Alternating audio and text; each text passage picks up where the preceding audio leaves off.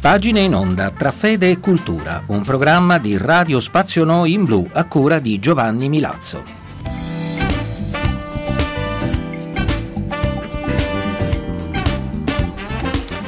Siamo ancora una volta insieme, cari amici di Radio Spazio Noi in Blu, per questo nuovo numero di pagine in onda. Le pagine tra fede e cultura che oggi vi proponiamo sono davvero particolari. Sono tratte da un volume di Anselm Grun dal titolo Trasformazione, la via cristiana per cambiare se stessi.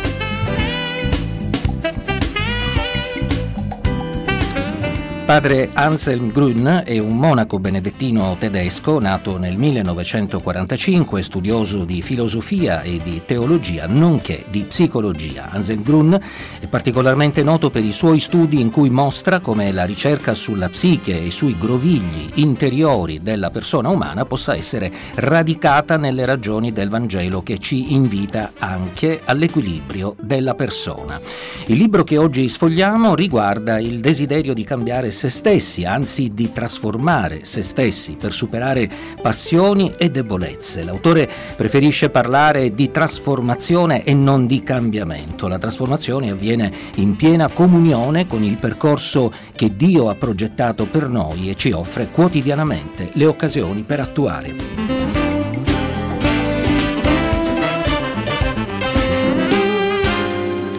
Padre Anselm Grun ci presenta in queste pagine le quattro vie da seguire per realizzare un'autentica trasformazione in noi. Ascoltate.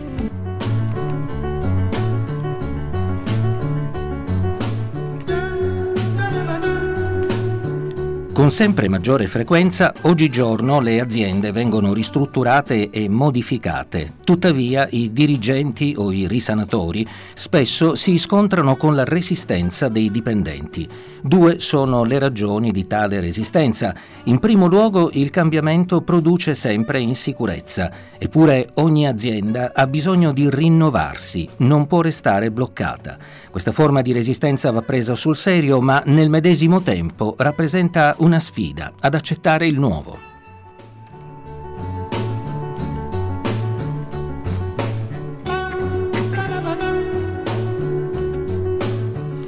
La seconda ragione di resistenza sta nel fatto che nel cambiamento spesso c'è qualcosa di aggressivo. Il messaggio che passa ai lavoratori sembra questo, finora le cose non sono state fatte bene, occorre cambiare, tutto deve essere diverso ed anche voi dovete cambiare. Questa azienda deve diventare un'altra azienda. La resistenza ad una comunicazione di tale genere è indubbiamente legittima. Se quanto è stato fatto fino adesso non viene apprezzato o addirittura biasimato, si ferisce la dignità dei lavoratori.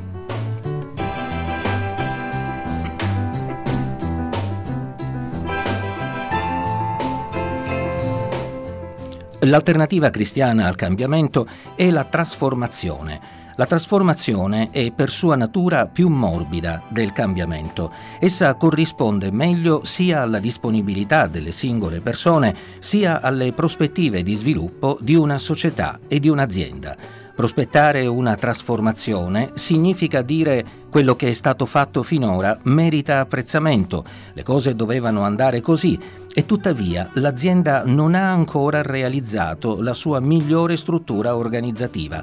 Quella che da oggi è in progetto le garantirà un ulteriore successo. La trasformazione di un'azienda, meno drastica di un cambiamento, lascia dietro di sé lavoratori assai meno frustrati o feriti.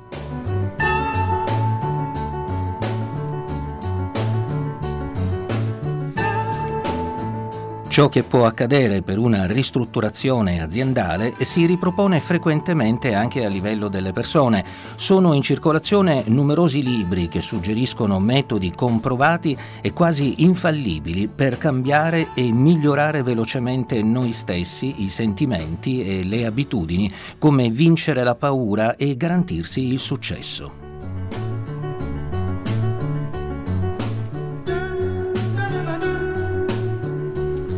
Mi trovavo a Rio de Janeiro e stavo curiosando nella libreria dell'aeroporto.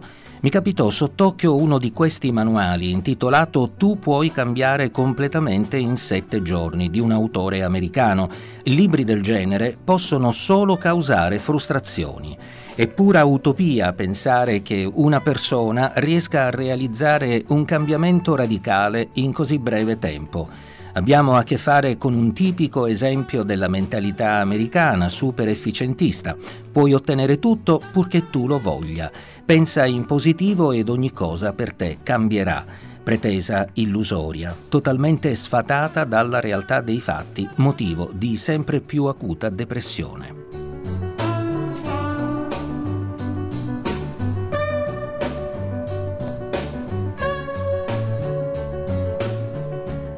Conosco persone che da una decina d'anni vorrebbero cambiare, ci lavorano seriamente, eppure succede quasi nulla.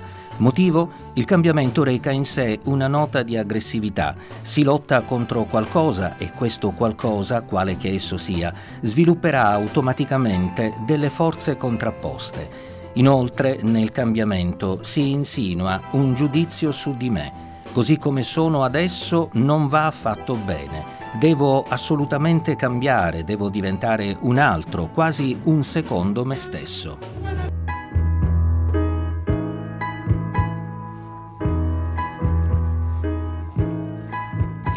La trasformazione, invece, assume un aspetto di maggiore morbidezza.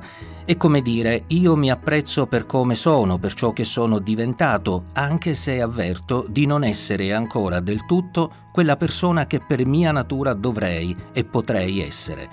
Lo scopo della trasformazione consiste nel fare emergere al meglio l'immagine originaria ed unica che Dio ha impresso in me, un'immagine che vuole mostrare tutto ciò che è in me Mentre il cambiamento vorrebbe fare di me tutt'altra persona, la trasformazione mira a far sì che io divenga sempre più pienamente me stesso, sempre meglio corrispondente all'unica e irripetibile persona che io sono.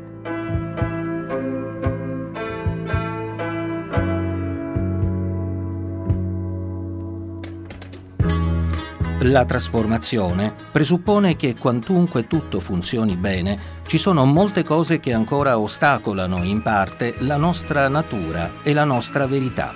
Occorre perciò fare in modo che l'immagine originaria possa emergere dal groviglio delle altre immagini, che l'essenziale possa affrancarsi da ciò che essenziale non è.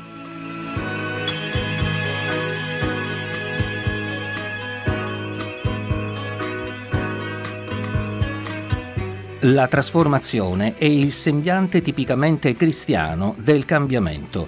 In essa vedo il riflesso della grazia. Dio stesso trasforma l'uomo. Questo è già avvenuto nell'incarnazione del Figlio suo, con la quale egli ha trasformato e divinizzato la nostra natura umana.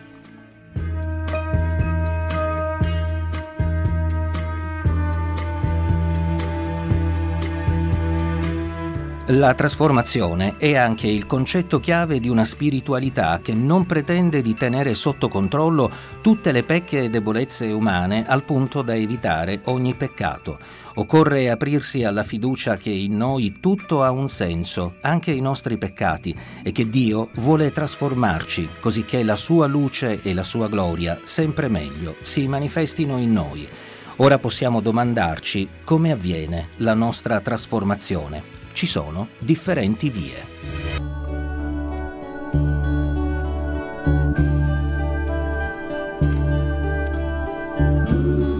La prima via di trasformazione consiste nell'offrire a Dio tutto quello che io sono. Non rinnego nulla, riconosco ciò che avviene in me e lo presento a Dio. Mi immagino che l'amore divino pervada le mie paure, la mia impotenza, i miei dubbi, il mio vuoto, le mie inquietudini, la mia tristezza, i miei risentimenti e la mia gelosia.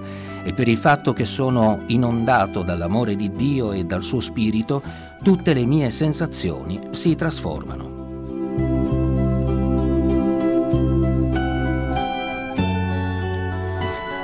La seconda via è rappresentata dal colloquio con ciò che emerge in me, Io parlo con le mie paure per capire cosa vogliono dirmi, che cosa devo effettivamente temere.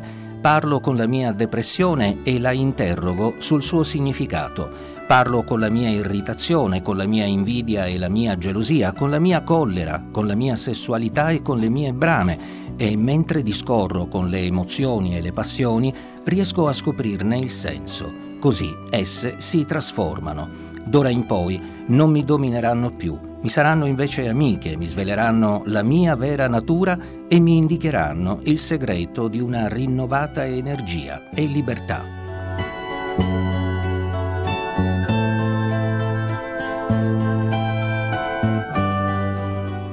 La terza via della trasformazione richiede che ci si arresti un momento, così da opporre un blocco, una sorta di stop all'esistenza condotta finora. Può servire da esempio il modo in cui l'acqua si trasforma in energia. Si costruisce una diga per trattenerla, poi la si fa scorrere attraverso le turbine perché si trasformi in elettricità. Similmente, anche noi abbiamo talora bisogno di una certa ascesi che funzioni da barriera contro alcune nostre abitudini.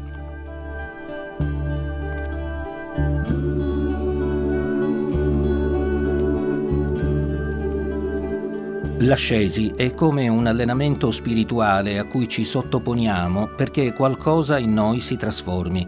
Quando per esempio durante la Quaresima mi privo di qualcosa di mio gradimento, avverto una sensazione di libertà e indipendenza. Mi impongo un programma, stabilisco un percorso affinché in me avvenga una trasformazione.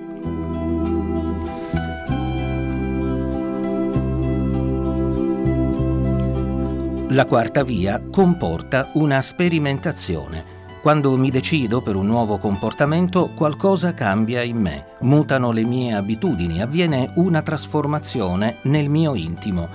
Leggo chiaramente questo nelle parole che Gesù rivolge al paralitico presso la piscina di Bezzatà. Alzati, prendi la tua barella e cammina. Il malato si aspettava un miracolo, Gesù invece gli dice di fare qualcosa e appena lui ci prova sperimenta che la sua vita si trasforma. E quanto ho sperimentato io stesso più volte, se mi sento bloccato, se qualcosa non funziona, mi ripeto le parole di Gesù. Alzati, prendi la tua barella e cammina. Allora riacquisto coraggio, mi rimetto in piedi e il mio irrigidimento si scioglie. Mi sento trasformato e posso di nuovo camminare. Cos'è successo? Sei scappata da una vita che hai vissuto, da una storia che hai bruciato e ora fingi che non c'è. Cos'è successo? Sei cambiata, non sei più la stessa cosa o sei ancora quella che è cresciuta insieme a me. Cos'è successo? Sei scappata